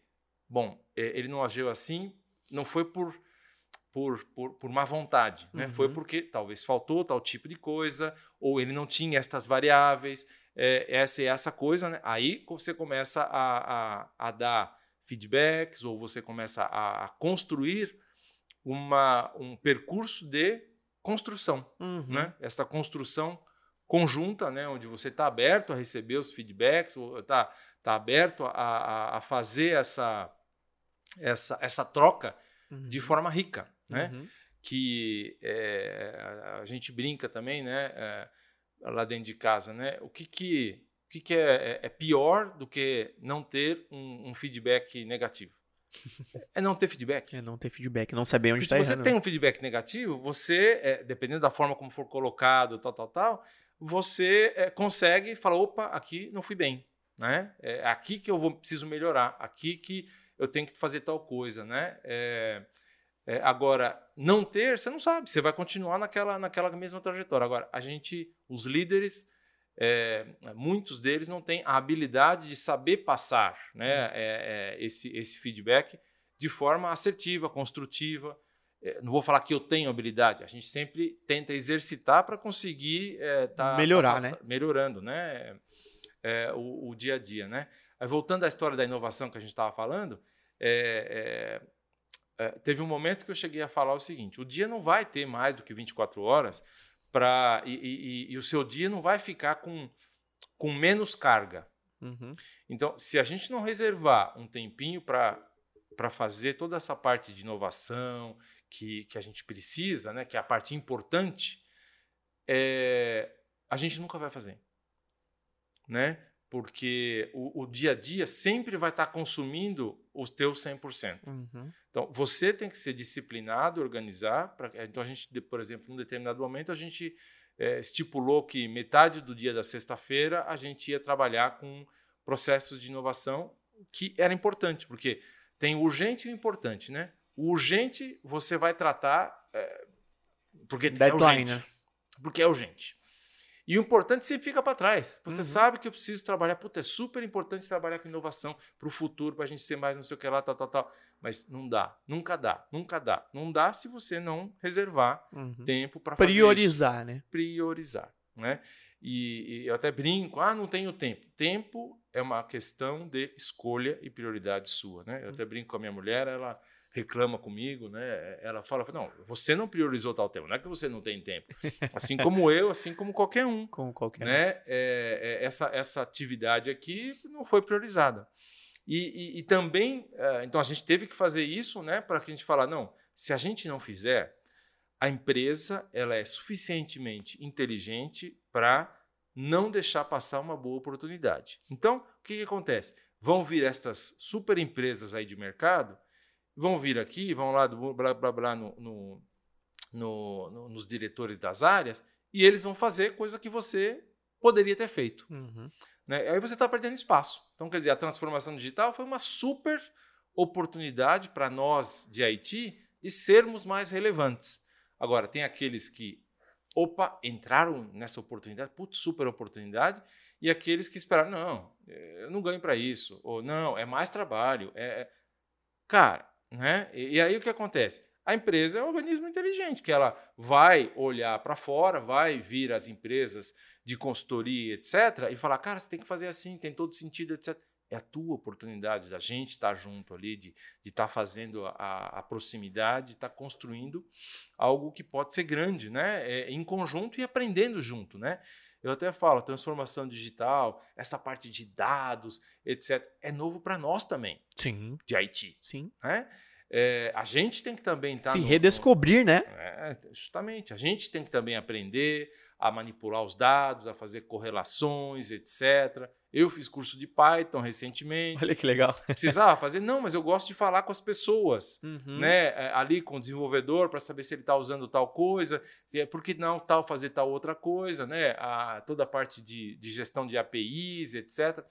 É, eu sei desenvolver, né? Porque eu gosto também e tal, Uhum. mas eu não desenvolvo. Mas é, para mim era importante eu conseguir falar na mesma língua. Uhum. Entender da- do que o cara está falando, né? Para você, aquilo que você estava comentando, se colocar no lugar dele. Pois é. E, e- e aí eu falo, a, a gente só vai conseguir ter é, é, empresas realmente ali bastante eficientes a partir do momento que é, toda esta esse uso dessas novas tecnologias possam ser é, manipulados etc., pelas áreas de negócio. Não pode ser um privilégio do pessoal de IT Uhum. né? Porque quanto mais cedo ali é, os analistas das áreas de negócio, ou o gerente, ou supervisor, ele souber fazer uma extração, fazer uma correlação de dados, conseguir ter um insight, ou começar a ter primeiras, primeiras noções de, de inteligência artificial, etc., ele com, com, com o seu, vai ser, conseguir ser muito mais longe. Alavanca gente- o próprio negócio, né? E a gente não vai ser gargalo. Uhum. Tá? Quer dizer, se todo mundo começa a pedir coisas para nós de IT, porque não sabe, etc., vira gargalo, Óbvio. né? Então, não tem dizer, quórum de, de resolução, né? a- aí a gente começou a fazer eh, toda essa história de o que eles ch- chamaram bastante, a Colômbia que começou isso dentro da minha organização, fazer os projetos de masters que eles chamam, né? Fazer as próprias automações, eh, eh, os usuários mesmos, se juntando todas as semanas, explicando como fazer um robô para automatizar um processo, né? para fazer eh, o- o- os cursos lá de, de fazer dashboards, BI, etc., usar os dados que estão no nosso data lake. É, então, o, o- a, gente começou a criar um programa que também chama Data Citizen, que é ah, cidadãos comuns das áreas de negócio que tiverem interesse e quiserem começar a, a entender o, a gestão dos dados, como é que ele faz, como é que ele deve fazer para ter os insights, etc., se juntam ali, tem uma série de reuniões Ah, que e, e eles fazem ali, é, a gente descobriu coisas super legais com as, com as ideias das próprias áreas, porque as dores quem estão sentindo são pessoas, São pessoas, eles, né? São eles. Uhum. Então eles trazem ali, cara, tem essa dificuldade, essa aqui. E aí os especialistas estão lá junto, que não conhecem o negócio da Renault, mas tem um conhecimento profundo da tecnologia, né? Uhum.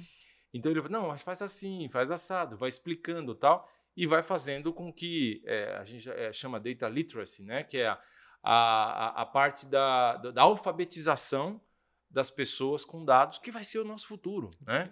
Eu não digo nem o futuro, já é o nosso é o presente, presente, né? Já é a nossa realidade, é né? Aí, você tem razão. É. É, e, e, eu até brinco falando assim, a hora que a gente começa a ter todo o, o conhecimento do nosso processo de fabricação ou de ingestão de notas, etc., você vai, cons vai conseguir, é, é, vai descobrir uma nova empresa que você não conhecia. Uhum. Né? Através ali, você vai ver, putz, é, a gente não é eficiente aqui, a gente não é eficiente ali. A, tal, tal quantidade de vezes acontece tal coisa porque a, a máquina XPTO ou fulano, a gente vai ver a, a importância né, da, das pessoas dentro de um processo de, de, de produção ou de, de, um fluxo. Né? Uhum. Quando aquela pessoa sai de férias, é, descobre que a, a gente muda o, o, o, nível ali e tal. Então, quer dizer, é, a gente começa, né, eu falo, o futuro nosso é, vai ser completamente ali dependente de dados. Né? Se a gente pega o, o a, a, indústria, a indústria 4.0, a 4.0 nada mais é do que você recuperar todos esses dados de fabricação e através de sensores, etc., e trazer eficiência, uhum. se antecipar os problemas, né, é, é, a, até o ponto da gente chegar no cliente final, né, de estar tá conseguindo antever ali o que, que as necessidades para estar tá fazendo todo o processo é, processo funcionar. Para fazer tudo isso que eu preciso, os dados todos. Uhum. De quem está fazendo, que hora, que peça, o fornecedor, conhecer a, a, a cadeia de supply chain estendida, né, os estoques antes deles chegarem aqui, para que a gente consiga ter menos, o menos de desperdício possível, né? Uhum. Você sabe que você trabalhou lá também, mas a gente produzia aí é, um veículo por minuto. Uhum. Cada minuto que passa, um eu, carro. Eu, é um carro que está no final, puf, puf. Cuspi no carro, literalmente. É, é, é, então, quer dizer, se eu tenho alguma falha, algum robô deixa de funcionar ou alguma coisa, eu estou perdendo. Cada minuto eu estou perdendo um carro no final. Uhum. Né? Então, é importante que a gente decida quando uma máquina tem que parar para fazer manutenção do que ela mesma, porque teve alguns por si só. por si só. Então, aí a gente começa a, a, a buscar a eficiência do processo, uhum. né? Mas através do quê? Do conhecimento. Eu sei que às vezes é o som da máquina, às vezes é um, um desgaste de alguma coisa que a gente começa a descobrir, mas é no test and learn ou uh, muitas vezes os próprios é, é, fornecedores né, ou produtores desses robôs e máquinas nos dão os, os elementos para a gente conseguir é, sair de uma manutenção condicional, né? Uhum. É, tá, então se acontecer tal coisa, você faz tal outra coisa.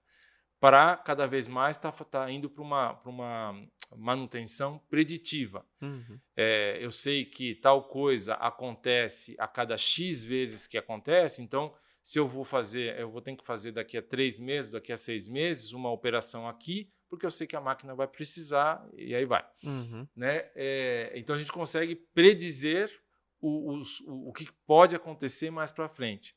Se a gente vai em cima do carro autônomo, né, que vai ser, está sendo, está começando aqui né, no, no, nos mercados brasileiros, mas a gente ainda não usa muito o conteúdo né, do, do, do que acontece lá né, também vai estar toda baseada em dados, né, para saber se o, o carro está funcionando corretamente, se é, quando a gente também entra nas cidades inteligentes, uhum. né, aí também vai ser a interação dos dados da cidade com os dados do veículo, com o dado do seu condutor naquele momento. Tudo é dado. Uhum.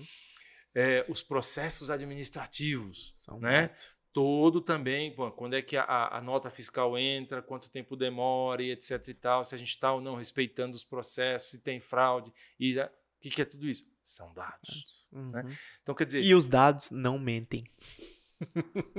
tá aí, tá aí. Então, quer dizer, é, é, então a gente tem que é, capturar estas informações, capturar estes dados, né, tratá-los, é, é, verificar o, a sensorização onde ela tem que estar, tá, para conseguir explorá-lo da melhor forma. Né? E que não é fácil. Né? Uhum. A gente está começando, tem bastante coisa que a gente já pôs lá dentro do, do nosso data lake, etc., mas vai ser é, o futuro aí que é a busca da eficiência, de uma experiência cliente é, melhor, que é um dos eixos da nossa transformação digital, né? é, é trazer uma experiência é, é, única ao, ao, cliente Renault. Uhum, né? Uhum. É, é, trazer é, eficiência a todo o nosso processo, seja ele processo de venda, fabril, etc., o segundo eixo nosso que a gente tem para trabalhar.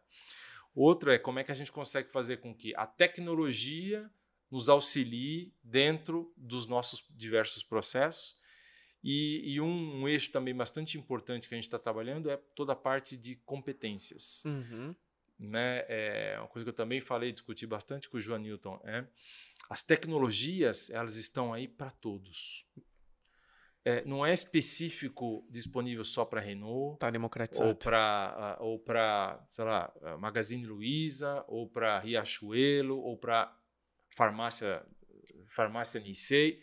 Tecnologia está no mesmo nível para todos. O qual a diferença? Por que, que umas utilizam e vão mais, mais lá? São as pessoas. Né? É, são os skills, uhum. as capabilities, o quanto a gente estimula e o quanto as pessoas é, querem fazer a coisa acontecer. Uhum. Né? Então, eh, nós, enquanto gestores, a gente tem que dar a liberdade, colocando ali uh, limites quando há necessidade de colocar limites, etc., abrindo portas e, e fazer com que o máximo do, do, potencial das pessoas consiga desabrochar, né? Através dos skills do live, é, long life learning, né? Uhum. É, agora temos que tem uma série de plataformas gratuitas de, de gestão do, do, de conhecimentos, né? Que a gente hoje com internet, com YouTube, com essas diversas plataformas, a gente consegue ter acesso e conhecimento. Agora, você precisa dedicar uma partezinha do seu tempo, tempo para isso. Prioridade, né? Isso, vou te fazer uma pergunta, pergunta meio pinga-fogo aqui.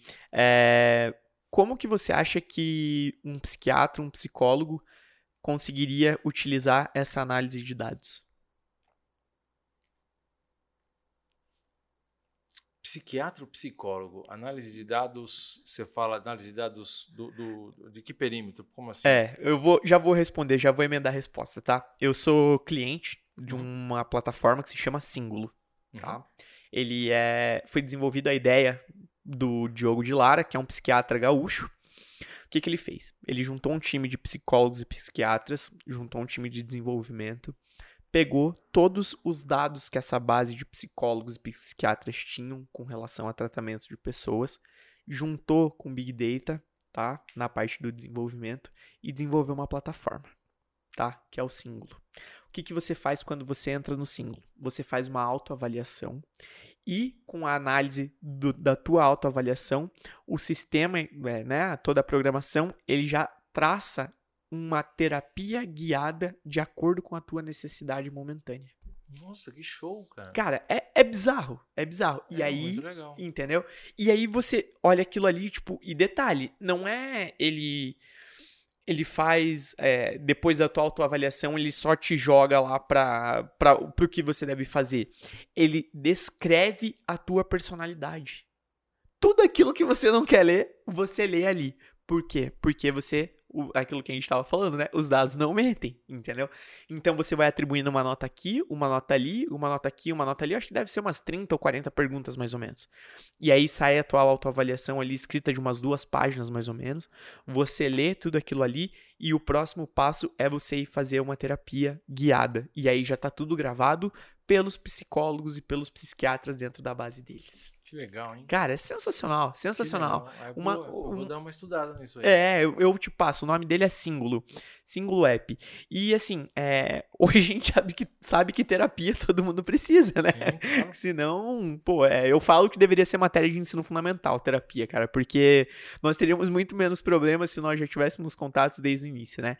E aí eu parei para olhar aquilo ali e falei, olha a sacada da pessoa, que no caso o Diogo de Lara, né, que é o fundador, ele é um psiquiatra gaúcho e o, o, impacto social disso, porque hoje um psiquiatra, um psicólogo, a gente não vê um negócio com uma escalabilidade, né? É algo de consultório, reservado e tudo mais. Mas, cara, o dia que eu passo sem acessar o aplicativo ali não é o mesmo dia, cara. Não é a mesma coisa entendeu? E aí essa análise de dados, porque pegou toda aquela base que ele tinha ali dos psicólogos, dos psiquiatras do time dele, entregou todos esses dados na mão do time de desenvolvimento de IT, né?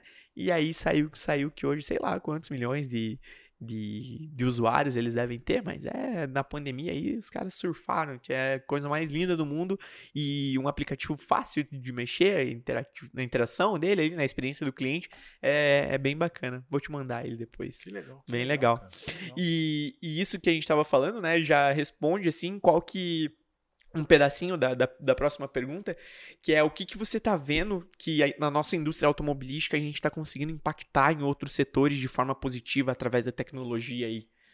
E o que está vindo de outras, outras áreas também, né, para a nossa indústria aí.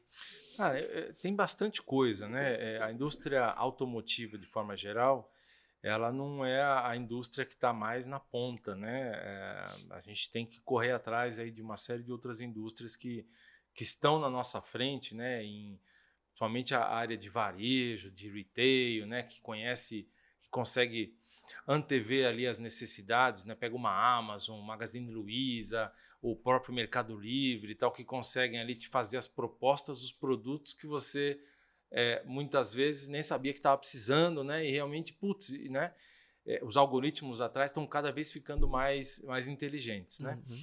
É, a gente está um pouco mais para trás, né? É, ah, nessa, nessa jornada, né? Até a forma como a gente vende veículos, etc. Ainda é super tradicional, né? O cara tem que ir na concessionária, a concessionária está bem localizada, num local gigantesco. Acho que vai haver muita mudança ainda na forma como, é, é, como a gente faz mobilidade. Uhum. Porque futuramente eu acho que você não vai mais comprar carros da mesma forma como você compra hoje, né? E talvez você compre é, uma mobilidade de um ponto A a um ponto B a um, a um determinado horário, uhum. né? vai estilo um Uber, mas você vai poder fazer trajetos de mobilidade é, através de carros autônomos ou através de, de, da parte pública, ou eventualmente você vai estar tá fazendo eh, mais ou menos como vários hoje, é, fazendo leasing, né? Ou seja, uhum. você em vez de estar tá investindo de uma vez, sei lá, X dinheiro num carro, você pega isso e divide por, sei lá, por N meses, né, ou, ou, anos, e a cada X tempo você troca o carro, você pega um com a sua necessidade. Então, trazer esta flexibilidade, né, é, é, eu acho que é uma coisa que está acontecendo bastante no mercado, né, cada vez mais os produtos eles estão sendo moldados para a necessidade individual das pessoas. Uhum. Então, eu acho que na área automotiva e na área de mobilidade isso também vai acontecer, está acontecendo, né, já de forma é, mais abrangente ali nos países europeus, mas logo, logo também está chegando aqui com, com, com muito mais força né, esses novos modais de transportes, né? Uhum. É, onde você vai ter, sei lá, quem sabe da tua casa até um, um, metrô, você vai com um patinete, dali, dali você vai pegar um metrô, vai sair do outro lado, e do outro lado você vai pegar um carro elétrico que vai te levar até a, até a, a tua organização, né? Uhum. Ou o seu lugar onde você queira ir. Esse que a gente chama de multimodal, né? É, eu acho que é uma coisa que vai acontecer e, e que nada mais é, é do que você estar tá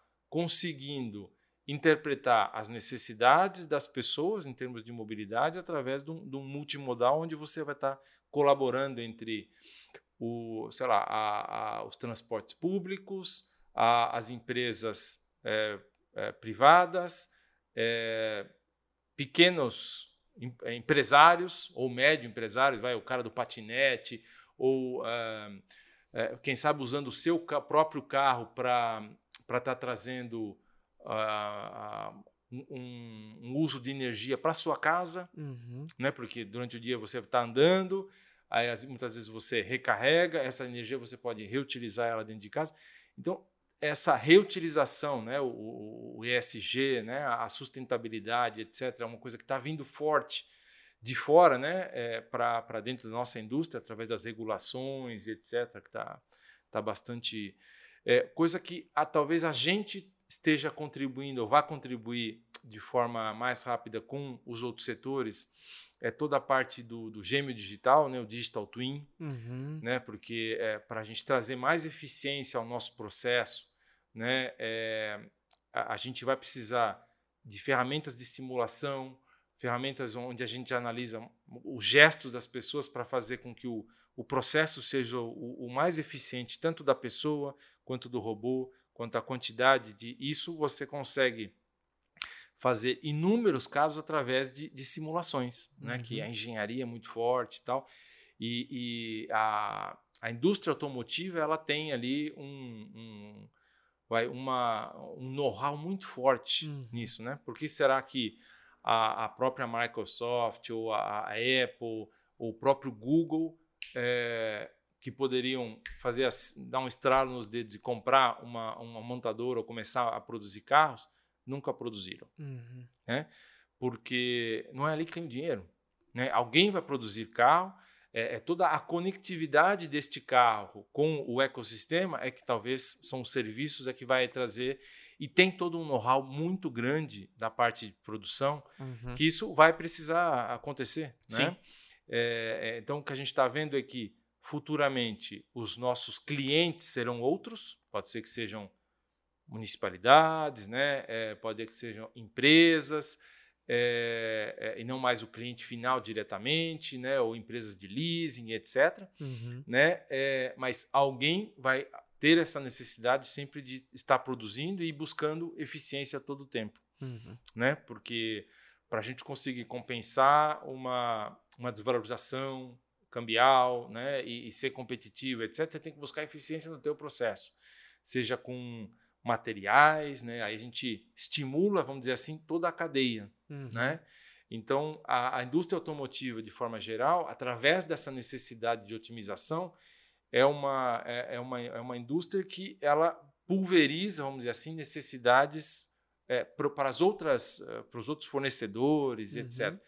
E o que a gente pode, acho que, que contribui, que acho que estamos ali, a um, a, não sei se um passo à frente, mas a gente está avançando com, com, passos rápidos ali, é de todo esse processo de, de simulação, né, do, de, de, de para que o carro seja mais eficiente, para que a gente, quando vá produzir, seja a produção com menos esforço, uhum. né, e, e, e, de forma mais humana. Né? O Otávio, lá da minha equipe, ele sempre fala que o nosso objetivo da transformação digital é humanizar os operadores uhum. e não robotizá-los. Uhum. Né? Que eles façam sempre processos iguais, etc, etc. Não.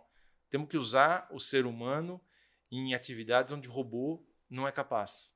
Né? Para fazer coisas repetitivas, é, o robô é muito melhor e vai ser sempre muito melhor do que a gente. Então, como é que a gente faz para humanizar né, as pessoas? Uhum. Então, esse é um grande desafio que a gente tem para estar tá, é, trazendo uma, uma, qualidade de vida, né, ou um, um trabalho mais é, sei lá, mais desafiador ou mais motivador é, para as pessoas, né? Show, legal, show, né? muito legal. Eu gostei bastante quando ele falou isso, eu falei, mas é muito legal essa sua reflexão, tá? Muito legal. É, porque pessoas precisam de pessoas, né? Então, é. show de bola, legal. É. Então, para a gente encerrar aqui para reta final do nosso podcast, vamos para nossa última pergunta aí que você aí, né, uma larga experiência como gestor, então já com toda certeza do mundo tem muitos dados nas mãos aí, né, para entender o perfil de muita gente. É, o que que para você você entende que funciona para aqueles que desejam ser gestores ou que já são e querem melhorar suas carreiras e tudo mais? O que que, o que, que você como gestor admira hoje num colaborador? Olha, a, acho que a primeira, a primeira coisa que eu admiro é não é o conhecimento técnico, sabe? É a, a vontade de querer fazer é, as coisas e sair do outro lado uhum. e aprender com todo esse processo. Uhum. É, mais do que o, o, porque se você tiver a vontade, você consegue fazer o necessário para adquirir os conhecimentos que você necessita para chegar do outro lado. Uhum. É, é, só dando um exemplo rápido, né? É, eu tenho um dos meus dos meus gestores, ele trabalhava em toda a parte de, de gestão né, é, da, da governança de TI e decidiu ser o responsável de dados. Uhum. Não sabia de nada. E aí é, ele falou assim, Ângelo, eu estou com muita... Quero dar uma, dar uma virada na minha carreira, quero fazer a coisa acontecer. É, dados vai ser o futuro, eu quero me, me jogar nessa... Mas eu não conheço nada, mas eu vou fazer o necessário. É, um ano e meio, é, é, o, o, cara está nadando de braçada, falando lá com, com, com o pessoal da França, é, em um determinado momento, né, para propor o nome dele, ele falou assim: do jeito que esse menino está com, com, com sangue nos olhos de querer fazer a coisa, ele vai voar é, e não é o conhecimento técnico que, que ele precisa ali de correlação disso, daquilo, uhum. né? É o conhecimento técnico que vai bloqueá-lo. Então, quando você está com uma vontade realmente, você quer fazer a coisa, você tem iniciativa e vai, para mim é uma das principais características que eu busco hoje é, é, nas pessoas. A, a outra é, é, o soft skill, uhum. né? De você conseguir aplicar essa empatia, de você conseguir saber passar a boa mensagem, comunicar, é, porque às vezes você morre na praia por um, por um problema de comunicação, sabe? Por um problema, você não consegue estabelecer vínculos é, com as áreas de negócio, etc., porque te falta ali um pouco de, de empatia, forma de você conseguir. É... Então, para mim, isso também é um, é um dos fatores importantes quando é, eu, vou, eu vou buscar um gestor, porque às vezes é muito fácil você se desentender com alguém. Né? O difícil depois, e, e, ok, você vai ganhar a batalha ali, porque às vezes por nível hierárquico, ou porque você é mais, mais é, incisivo, etc. e tal, porque a pessoa do outro lado cedeu mais facilmente. Agora, é, infelizmente, as pessoas, muitas das pessoas, elas guardam mágoa, rancor e etc. Fica, eu estava pensando exatamente nisso. Que, mais cedo ou mais tarde, aquilo volta. Volta. Né? Volta. Então, é, é, é, como é que a gente consegue sempre tentar deixar de lado aquele seu ego ou aquela sua vontade sua para conseguir pensar no que é melhor para a organização. Uhum. E saber ter o sentido da humildade. Ele fala: temos que usar a sapatilha da humildade né? E, e fazer o que é melhor para a organização. É para isso que a gente é pago. Uhum. Né? A gente pode errar? Pode e vai errar. Agora, é, será que a gente aprende com tudo isso? Será que a gente está aprendendo? Será que a gente ou vai falar, ou a gente vai culpar sempre os outros ou o nosso contexto porque a coisa não funcionou? Uhum. Isso daí é bizarro, né? Porque ah, beleza, eu errei. Ah, porque as pessoas não me contribuíram. Tá, mas quem são essas pessoas? Né? Quem são? Muitas vezes essas pessoas estão tá dentro de você mesmo. É isso que você acabou de comentar, né? O nosso ego. Tem um livro, se eu não me engano, o nosso ego é o nosso maior inimigo, alguma coisa assim. Pode ser que tenha. Eu não, acho que não, tem. Eu acho que tem algum é. livro sobre isso. Uhum. Mas é, é, é, difícil, assim, sabe? Você tá praticando ali a humildade no dia a dia, né? Num, numa, numa sociedade que é, é difícil, né? É, é, é, uma, é uma coisa que a gente tem que estar é, tá sempre se policiando, né? uhum. né? Para você estar tá aprendendo, é, sem deixar de lado aí uma coisa que meu chefe também aqui do Brasil fala bastante, que é a, a, execução, foco na execução. Temos que executar, temos que sair do outro lado. Né? Uhum. Né? De final, é para isso que somos pagos, né? Para executar e fazer com que a coisa saia do outro lado. Agora, é, dá para a gente alinhar as coisas e fazer a coisa, sabe, com fã, com, com sabe, com, com amor, com, uhum. com, vontade de querer fazer. Se não, cara, muda, muda de emprego. Não é, todo mundo tem direito de ser feliz. Claro. Uhum. É, agora tem que buscar, tem, tem que se desafiar, né? É, é, e você tem que ir em busca. Sim. Né? E do que você. E não é grave se você é desbravador ou se você é fazendeiro. Uhum. Né? faça o melhor do que, que, que você puder e com certeza resultados virão. Show, maravilha, legal. É, hoje nós estamos aqui, hoje é dia, nem sei que dia é hoje, dia 17 de fevereiro, nosso episódio vai ao ar na terça, né? Estamos aqui, gente, numa, numa briga de agenda, né, Ângelo? Que se Deus quiser vai dar tudo certo para tê-lo conosco lá no, no Motor e Mentor Experience nos dias 9 e 10 de abril. Esperamos que dê tudo certo. E se der certo, o que, que o povo pode esperar de você lá no nosso evento? Ah, o que pode esperar, eu acho que é, é, é, bastante transparência. Eu tenho bastante cases que eu, que eu gostaria de, de compartilhar. Eu acho que é bem legal coisas que a gente está falando, porque eu, eu, realmente acredito muito na, na colaboração uhum. da cadeia como um todo, das pessoas trazendo e melhorando aquelas ideias do que a gente está fazendo. O, o, então eu tenho bastante vídeo, bastante cases que, que, que a gente pode estar tá colocando, o que, que a gente está fazendo, sabe, no dia a dia. É, tanto na transformação quanto a gente fala um pouco de, de gestão, de, de agilidade, como é que, quais são os desafios que a gente teve para trazer agilidade para dentro da Renault né, e fazer com que as áreas cada vez mais deixem de olhar o silo e comece a, a, a olhar de forma conjunta, né, equipes multidisciplinares tal. E, e o que a gente vem aprendendo com tudo isso. Né? Então é um pouco que eu, que eu gostaria ali de estar tá compartilhando nesse momento que a gente vai ter lá. Show, maravilha. Vamos torcer para que dê tudo certo aí, gente, dele estar conosco lá. Então, Ângelo, mais uma vez gostaria de te agradecer. Se você quiser deixar uma mensagem final, uma sugestão aqui para o nosso podcast, mais uma vez, muito obrigado pela, pela transparência, por contribuir tanto aí com, com o nosso público e comigo também. Eu falo que eu sou o que mais estou aprendendo aqui, cara.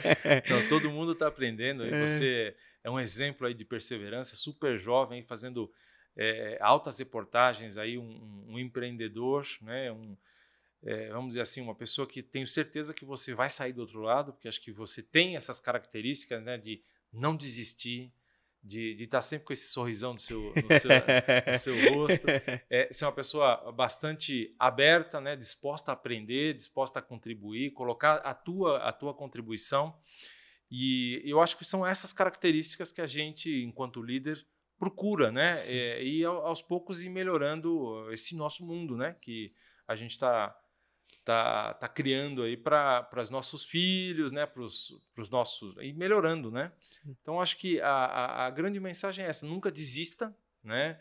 Vá atrás dos seus sonhos. Parece um pouco, né? É, vamos dizer assim, muito batido, né? Clichê? É clichê, justamente, clichê é boa palavra.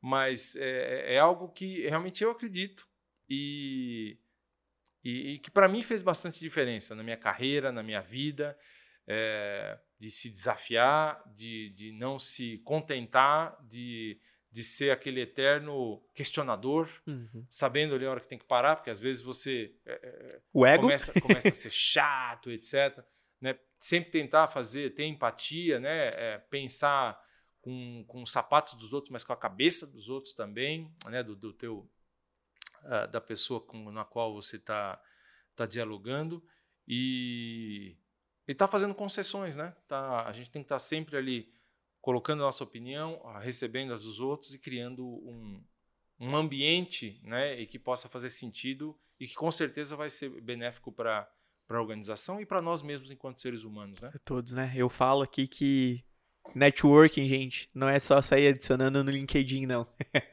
né? Então, é. mais uma vez, Ângelo, muito obrigado por tudo, tá? Obrigado é, Esperamos estar lá no dia 9 e 10 novamente, né? Pois é. Mas tenho certeza que vai ajudar com, com todo mundo aí. E brigadão, viu? Obrigado você. Show. Então vamos terminando mais um episódio do Motor e Mentor, hoje com uma aula aqui do Ângelo, né, gente, sobre inovação, sobre gestão. E lembrando mais uma vez que nos dias 9 e 10 de abril nós estaremos lá na Universidade Positivo, no Motor e Mentor Experience, com, contribuindo com a carreira de colaboradores da indústria automobilística. Então esperamos tê-lo conosco lá. Corre lá no nosso site, garante a sua vaga e nos vemos em breve. Bora acelerar. O mundo é nosso. Um abraço.